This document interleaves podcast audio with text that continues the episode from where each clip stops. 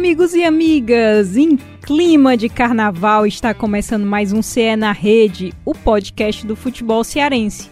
Todas as sextas-feiras você encontra aqui as novidades sobre o seu time. Seja ligado na aba de podcasts do Globoesporte.com, no Pocket Casts, no Google Podcasts e no Apple Podcast. Bora nessa? Enquanto muitos se divertem, Ceará e Fortaleza estão lá focadinhos nos calendários. Os assuntos de hoje aqui vão ser dois: a dura classificação do Ceará para a Copa do Brasil, terceira fase foi contra o Oeste pela segunda fase, né? Jogo que foi para os pênaltis e também a semana mais importante do Fortaleza, que é um assunto nosso aqui, que é a grande decisão na Sul-Americana. Eu falo decisão, claro que não é a decisão, mas para o Fortaleza é sim, porque precisa vencer perdeu por 1 a 0 fora e é um jogaço aqui na Arena Castelão na quinta-feira. Comigo Thay Jorge, editora aqui do Globoesporte.com/ca, estão Beatriz Carvalho, repórter do Globoesporte.com Bia, dá o seu oi, por favor. Olá, Thaís. Olá para todo mundo que está acompanhando aí no, o nosso podcast. Como sempre, né, um prazer estar aqui. E é isso, vamos aproveitar esse carnaval para falar com muita animação de Fortaleza e Ceará. Conosco aqui também André Almeida, comentarista aqui do Globo Esporte também, estreou aí no comentarista da TV Verdes Mares. Parabéns, André, e bem-vindo. E aí, Thaís, tudo bem? Um prazer imenso estar aqui com vocês mais uma vez no CE na Rede, ao seu lado, ao lado da Bia, ao lado da Raíssa, que será ainda apresentada, para falar sobre Ceará e Fortaleza, né? Muitas novidades, clima de carnaval, mas os clubes têm partidas muito importantes pela frente, já tiveram também confrontos é, fundamentais nas últimas semanas. A gente vai falar um pouquinho disso aqui, então é importante para o torcedor curtir o carnaval mais tranquilo, ficar bem informado sobre o seu clube. Raíssa, bem-vinda, é o teu primeiro programa, né? Então, primeiro você é na rede. Muito obrigada por estar aqui. Que é isso, Thaisinha. Eu que agradeço o convite. A única da equipe que ainda não tinha participado, né? E participando agora ao lado dessas grandes potências do jornalismo cearense. Eu me sinto honrada de participar. Vamos lá. A honra é nossa. Raiz Cadeira Cativa no C, na rede em vídeo também, que a gente sempre faz, todo texto pela manhã tá lá. A gente vai começar falando do Ceará. É, o Ceará que, que fez uma. O Fernando Praz, grande referência do time, fez lá duas defesas de pênalti e essas defesas valeram nada menos do que 1,5 milhão de reais para o Ceará. É, porque está na terceira fase, vai enfrentar o vencedor de Vitória ou Lagarto. É, Bia, Fernando Praz chegou como grande contratação do Ceará. É, teve algumas falhas assim é, em outros jogos, mas agora mostrou, deu a volta por cima, né, nesse início de temporada. Sim, ele chegou já com esse, esse ar, assim, de experiência, de é, liderança, né, mesmo é, com os outros jogadores. E aí, nesse jogo contra o Oeste pela Copa do Brasil, ele realmente mostrou mesmo essa experiência em campo, né? É, ele já tinha. Pegado um pênalti, né? Defendido o pênalti do Bruno, batido pelo Bruno Paraíba e defendeu muito bem, muito calmo, tranquilo ali é, na, no gol e também na cobrança de pênaltis também mostrou essa experiência e ficou calmo, tranquilo também, como se fosse nada, né? Como se fosse uma coisa normal. E isso chamou bastante atenção pra gente, porque a gente já sabia a qualidade do Praz, né? A gente já sabia essa, essa, esse ponto dele de ser é, esse defensor de pênaltis e faltas e tudo mais, mas ainda tinha aquele pingo de desconfiança. Eu vi até alguns torcedores brincando com o Ceará na, nas redes sociais, falando assim: ai, finalmente eu vi meu time vencendo na disputa de pênaltis, né? Isso se deve muito ao Praz. A gente vai escutar aí na narração do Antero Neto, jogo da TV Verdes Mares, a defesa do Praz e depois o entrevista, o que o Praz falou. Pênalti para o time do Oeste. 27 minutos. O Praz está apontando para o canto direito. Bruno Paraíba nem olha para Fernando Praz. Ó como aponta o goleiro do Ceará. Partiu para. Já foi autorizado. É todo mundo na expectativa. Paraíba para a bola. Defendeu o Fernando Praz. Vibra o torcedor do Ceará. Ele espera até o último momento. A bola tá viva na área. Não tá valendo mais nada disso. Já tem falta de ataque do time do Oeste. E brilha a estrela de Fernando Prazo, camisa 1 do Ceará. E deu pra gente acompanhar na repetição, né? Que ele espera, ó. O Bruno Paraíba espera pelo prazo, o prazo espera. E aí é frio demais. Experiente, já viveu essa atmosfera. Fica ali mais rente a bola, fica bem vertical. Geralmente ele dá um passinho pro lado. Ou vai assim mesmo? Vai assim, ó devagarinho contra o Fernando Praz, uma eternidade para chegar na bola, defendeu o Fernando Praz!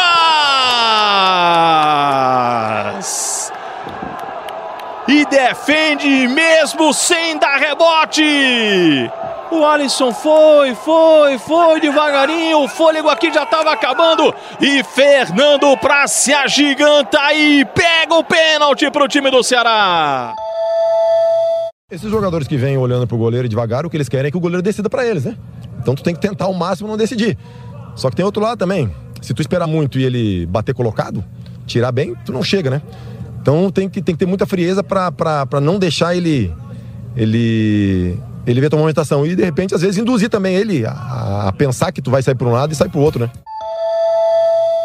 Raíssa, olha só, não foi só o Fernando Praz que fez um, um, jogo, um bom jogo. Se na defesa de pênalti foi o Praz, no gol em tempo normal foi Leandro Carvalho, que estava precisando, né, ressurgir, assim, ele que tinha tomado dois cartões amarelos mesmo no banco de reservas em jogo do Nordestão, mas fez o gol dele. Como que você acha que vai ser daqui para frente pro Leandro Carvalho? Eu acredito que esse gol dele tira até um certo peso das costas, ele que vinha sendo muito cobrado desde o ano passado, não é a cobrança recente.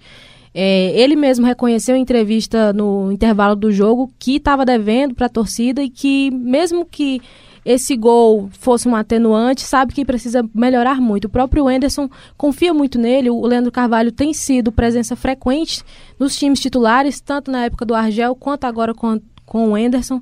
Eu acredito que ele é um jogador que tem um potencial incrível, mas que precisa muito ser explorado a parte disciplinar dele. É um jogador que tem o status de ídolo da torcida, a gente não pode esquecer de quando ele foi recebido pelo Ceará, foi recebido com muita festa. Foi uma contratação até, de certa forma, cara. Eu lembro que na época, se eu não me engano, 3,3 milhões, algo, algo nessa cifra, e chegou com o status de que poderia ajudar. O último gol, inclusive, que ele havia marcado com a camisa do Ceará foi naquele empate contra o Corinthians lá na, na Arena. E fazia muito tempo que não marcava. Eu acredito que agora ele pode estar um pouquinho mais leve para dar sequência no campeonato. Almeida, ontem a gente conversava, conversava com você.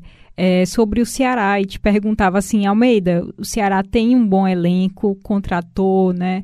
É, tá ali, trouxe novo técnico, mas ainda falta alguma coisa ao Ceará, falta uma falta evolução. A gente percebe que, por exemplo, Sobes, Rogério não conseguiram aparecer nesse jogo. Pra ti, o que é que tá faltando pro Ceará engrenar de fato, sabe? Thaís, acho que tem dois pontos é, primordiais para falar sobre essa questão do Ceará, principalmente no começo da temporada. O primeiro é a questão da preparação. Acho que o Ceará só perdeu tempo com o Argel Fux. Se o Enderson tivesse vindo no começo do ano, realizado a pré-temporada, participado do planejamento todo do começo, ele conheceria melhor o elenco, o elenco conheceria melhor, ele teria tido mais tempo para implementar a sua filosofia e o Ceará agora estaria num estágio mais avançado de preparação. Acho que o primeiro ponto é esse. O Enderson Pegou e logo de cara teve três jogos importantes, dois eliminatórios na Copa do Brasil. O time não jogou bem, não teve um desempenho tão bom, mas foi importante essas classificações para dar também um pouco mais de confiança. Acho que agora ele vai ter uma tranquilidade maior para conseguir é, implementar o trabalho dele da melhor forma. Esse é o primeiro ponto. O segundo é uma questão de confiança. A gente vê que claramente o Ceará é um time que quando toma um gol, quando sofre um gol, parece que fica meio é, atordoado, fica meio perdido, não sabe muito bem como reagir ao fato de levar gols, né? Foi assim contra o Bahia, foi assim é, contra o time do Oeste novamente, e que poderia ter no tempo normal sido eliminado. Não tivesse sido Fernando Praz, que como a Bia bem colocou, foi um personagem determinante tanto nos pênaltis, na cobrança de penalidades, mas no tempo normal também defendendo é, a cobrança do Bruno Paraíba. Então essa questão da confiança, acho que é um time que às vezes é, traz uma carga muito do que teve nas últimas temporadas também, um time que não conseguiu ter sucesso. Os últimos resultados esportivos do Ceará são ruins, muito ruins. E aí fica aquela questão da desconfiança, da pressão. Acho que os próprios jogadores têm isso, de que, poxa, será que mais uma vez vai ser vai acontecer isso, né? a gente tá ganhando e levar um empate, ou levar uma virada, ou sair atrás para ter que buscar um resultado. Então, é, essa questão do psicológico, acho que tá pegando demais no Ceará e dificulta muito. E aí entra na questão você fez uma reformulação no elenco, você trouxe jogadores experientes, mas é um contexto que, que parece que está carregado, sabe? Está muito pesado. Então acho que isso vai mudar como? Só com vitórias e só com título. Acho que o Ceará conseguindo um título nesse primeiro semestre, Copa do Nordeste ou Campeonato Cearense, entra no Campeonato Brasileiro, que é a principal competição do ano, com uma outra atmosfera, com outro ambiente. Esse começo de ano vai ser fundamental para isso. Vou trazer aqui alguns números do Ceará nessa temporada. Foram oito jogos, duas vitórias, seis empates e zero derrotas. Apesar das, de não ter derrota, mas esses empates acabaram tirando um pouco a paciência né, do torcedor. E a gente percebeu também. É, o Luiz Otávio é uma grande referência para o Ceará, não é de hoje. Né? Um grande caráter também, um jogador que a torcida gosta que é admirado não só dentro de campo, fora de campo também, pelas causas sociais que ele faz. A gente já mostrou algumas delas no Globo Esporte e no Globoesporte.com, mas teve uma atuação muito abaixo, dois erros cruciais que poder, poderiam ter mudado a história da partida, assim, André. Então, eu queria também é, como que você vê essa questão do Luiz Otávio também? Vi muitos torcedores nas redes sociais apoiando o Luiz Otávio pela história dele, mas também falando que as atuações dele esse ano não vêm tão bem. Então, como que você vê também esse, essa, essa, esse momento do Luiz Otávio? Acho que é um jogador que acaba simbolizando tudo isso, né, que a gente falou. O Luiz Otávio é ídolo da torcida do Ceará, é tecnicamente um dos principais pilares desse elenco é um jogador que exerce uma liderança muito forte e que tem muito crédito. Mas é fato, acho que essa partida, Thaís, Bia e Raíssa, do Luiz Otávio contra o Oeste, acho que foi a pior atuação dele pelo Ceará. Eu não lembro de nenhuma atuação tão ruim do Luiz Otávio. Ele é um jogador que está sempre em alto nível e ele mantém uma regularidade impressionante. Então, quando ele acaba tendo um jogo que destoa disso, chama muito a atenção ainda mais no jogo eliminatório, né? 90 minutos que definiriam ali a vida do Ceará na Copa do Brasil.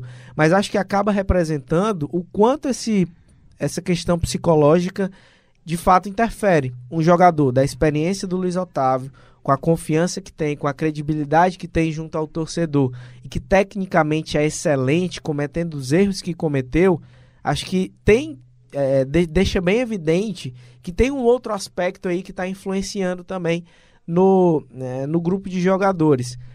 É motivo para terra arrasada? Não, mas liga um sinal de alerta de um ponto de preocupação que deve ser corrigido. Porque se agora contra o Oeste, que é um time mais fraco tecnicamente, acabou que o resultado veio, mesmo que com dificuldade, com muitos percalços e só na decisão por pênaltis, contra um adversário que tenha um nível um pouco superior, esse resultado pode não vir. Então, que o Ceará tenha errado nesse começo de temporada, que tenha aprendido com os erros, como você falou, muitos empates e que vieram com atuações ruins também. E, e, inclusive as duas vitórias que o Ceará teve esse ano não foi com atuações brilhantes contra o Frei Paulistano na primeira fase da Copa do Brasil e contra o Pacajus no Campeonato Cearense. As atuações também foram ruins. Então é importante que se tenha uma autocrítica para avaliar que o time está invicto, ainda não perdeu, mas tem muita coisa que se deve mudar, tem muita coisa que se deve corrigir. O aspecto, o aspecto psicológico acho que é um deles. O Enderson tem conseguido arrumar mais um time, dar uma identidade melhor, uma organização melhor. Então, é, mas ele vai ter que trabalhar com maior velocidade, porque o tempo é curto. A partir de agora, é, a partir de agora, todos os jogos serão um em cima do outro meio de semana, final de semana, então o Ceará vai ter que correr contra o tempo também para se preparar. Olha, e falando em Copa do Brasil, a gente só lembra que o Fortaleza entra nas oitavas de final porque ganhou o título da Copa do Nordeste do ano passado, tá? E falando em Fortaleza, é uma semana de muita expectativa para o clube, para a torcida, para a gente, para todo mundo, porque o Leão tá recebendo o Independiente na quinta-feira aqui na Arena Castelão pela Sul-Americana. Então, lá perdeu por 1 a 0, aqui tem que ganhar por dois gols de diferença. Isso se sofrer um gol, né? E aí o 1 a 0 levaria para os pênaltis. Eu queria perguntar para vocês uma coisa facílima, assim. Vocês acham que dá e por quê? Bia, ô oh, Thaís, perdão. Tava com a Bia aqui na cabeça, tava falando com a Bia. Não, Não sem problema. Antes é uma da... honra, viu? Ser Antes da gente começar Bibi. a falar do Fortaleza e passar a bola para as minhas, só uma correção rápida que eu falei que as duas vitórias do Ceará foram contra o Frei Paulistano e contra o Pacajus. Na verdade foi contra o Bragantino do Pará na Copa do Brasil e contra o Pacajus no Campeonato Cearense. Agora a bola é das meninas. Eu acredito que realmente dá para passar, não é nenhum resultado muito extraordinário para o Fortaleza. Fortaleza que realmente tem um domínio em casa e também tem um fator torcida. Então eu acho que são duas coisas preponderantes para poder o Rogério Ceni realmente conseguir extrair o melhor do time.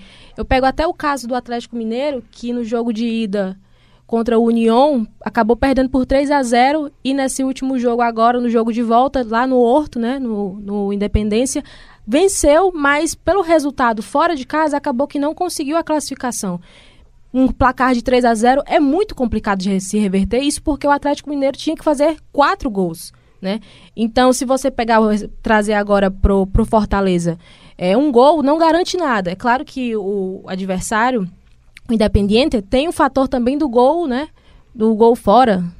Então, acho que o Ceni tem a equipe nas mãos. Não é um resultado que realmente deixe eles cabisbaixos. Muito pelo contrário, é, os, os jogadores têm falado muito em coletivas, né? Que estão cumprindo a agenda de jogos isso porque o Ceni também está dando uma mesclada no time justamente para poder conseguir preservar aquelas peças que ele tem como essenciais para esse jogo, que é de vida ou morte, né?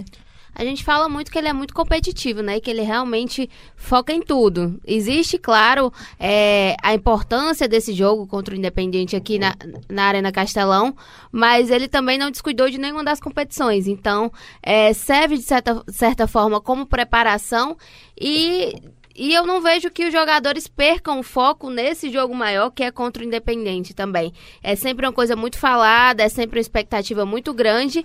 E até quem, quem não deve ser titular também fica ali na expectativa de é, desse jogo aqui na Arena Castelão. Também por conta da torcida, que também já marcou presença, né? Tem uma presença muito forte. É, por conhecer o campo, que é uma coisa bastante importante também. Já conhece a Arena Castelão, é a casa deles, é onde eles estão acostumados a jogar.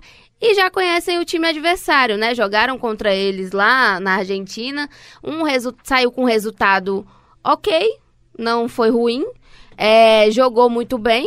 E, assim, esse, essa coisa de ter já o conhecimento do time, já ter testado como eles queriam jogar, aquela questão da intensidade dos velocistas que a gente vem falando sempre, é, e as trocas também, que o Rogério Ceni testou também. Então, tudo já é uma, uma grande bagagem para esse grande desafio aqui, né?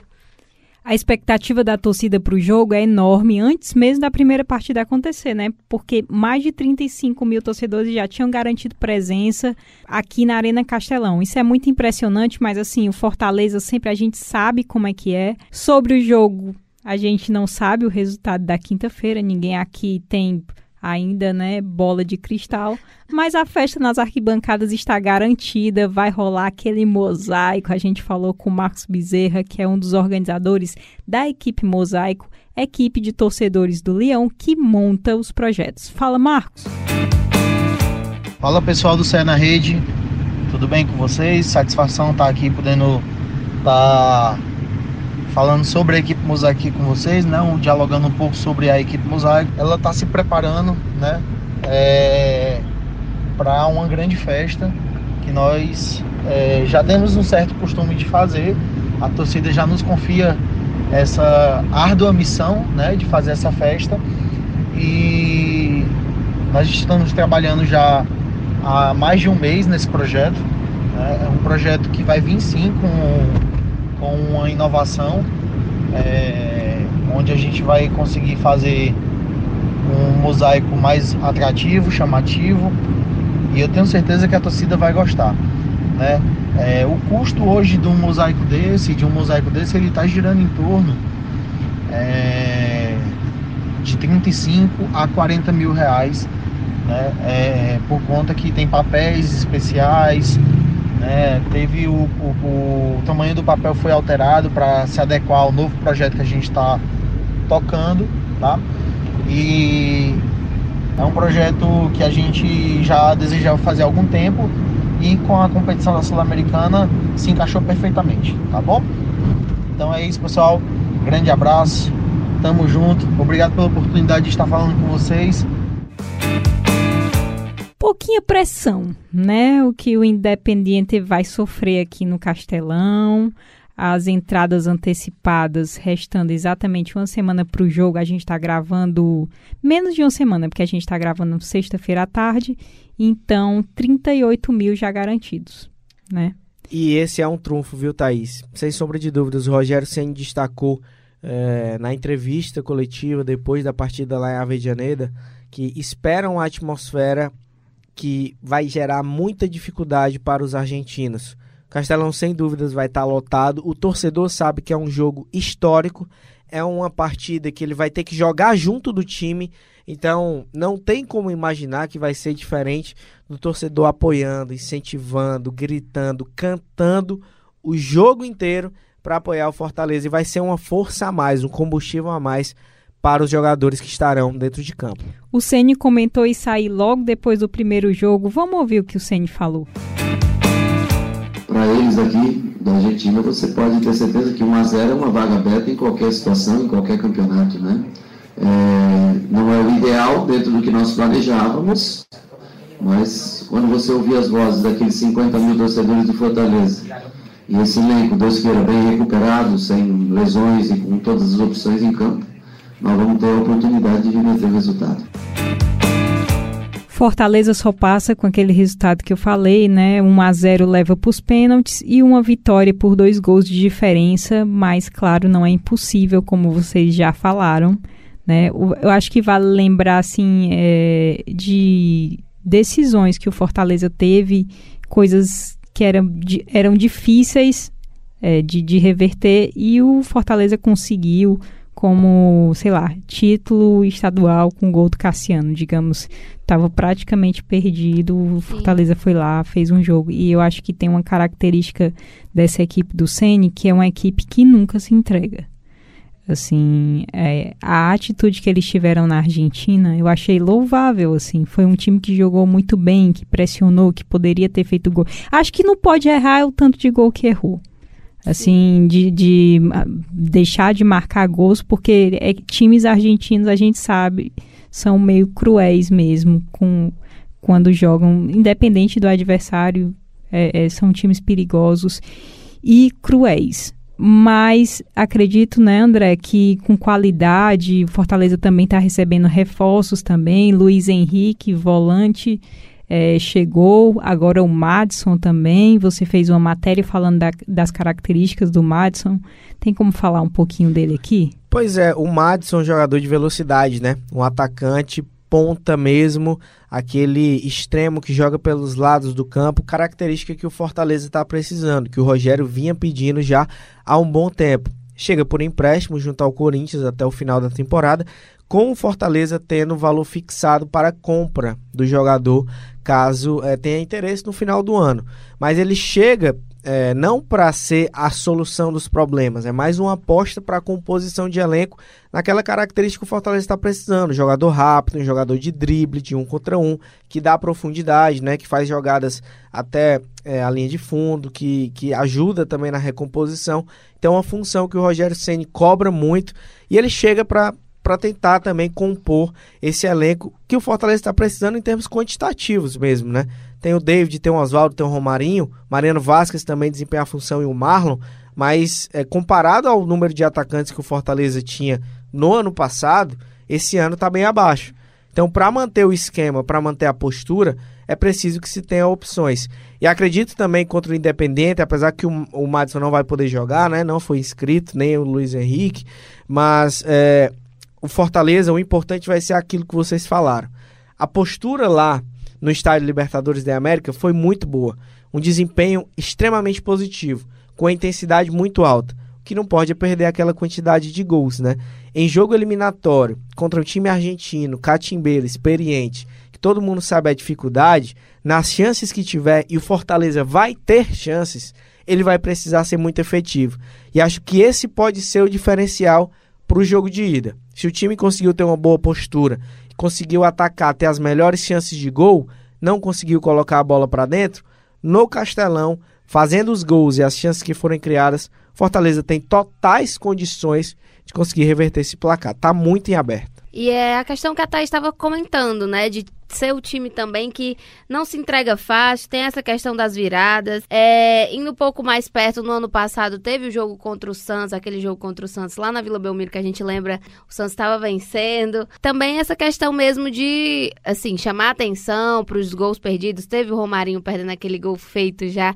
É, eu acredito que, assim, o Rogério Ceni não expõe os atletas dele, mas com certeza deve ter rolado aquela conversa depois, é, ter todo esse tempo de fortalecimento fortalecimento psicológico e essa preparação para esse confronto maior. Uma conversa que eu também acredito que tenha sido um puxão de orelha, né? Porque vale lembrar que o Quinteiro também caiu na catimba dos argentinos lá. E eu acho que é um desfalque importantíssimo. O Quinteiro que teve presente em praticamente todas as partidas do ano passado do Fortaleza.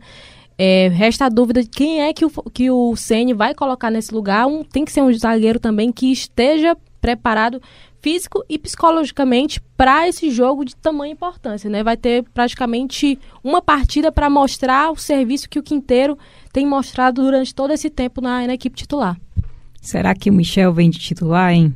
André? Essa é uma grande dúvida, né? O Michel acabou entrando lá, né, no jogo da Argentina para recompor a zaga e ele tem uma qualidade também no passe, né? Na saída de bola, qualifica essa transição. Fortaleza acaba tendo um jogador que ajuda a construir as jogadas, que é o Michel. Então, é, mas ao mesmo tempo eu tenho uma dúvida: será que ele coloca o Jackson, que é o jogador melhor na bola aérea, para fazer a dupla com o Paulão?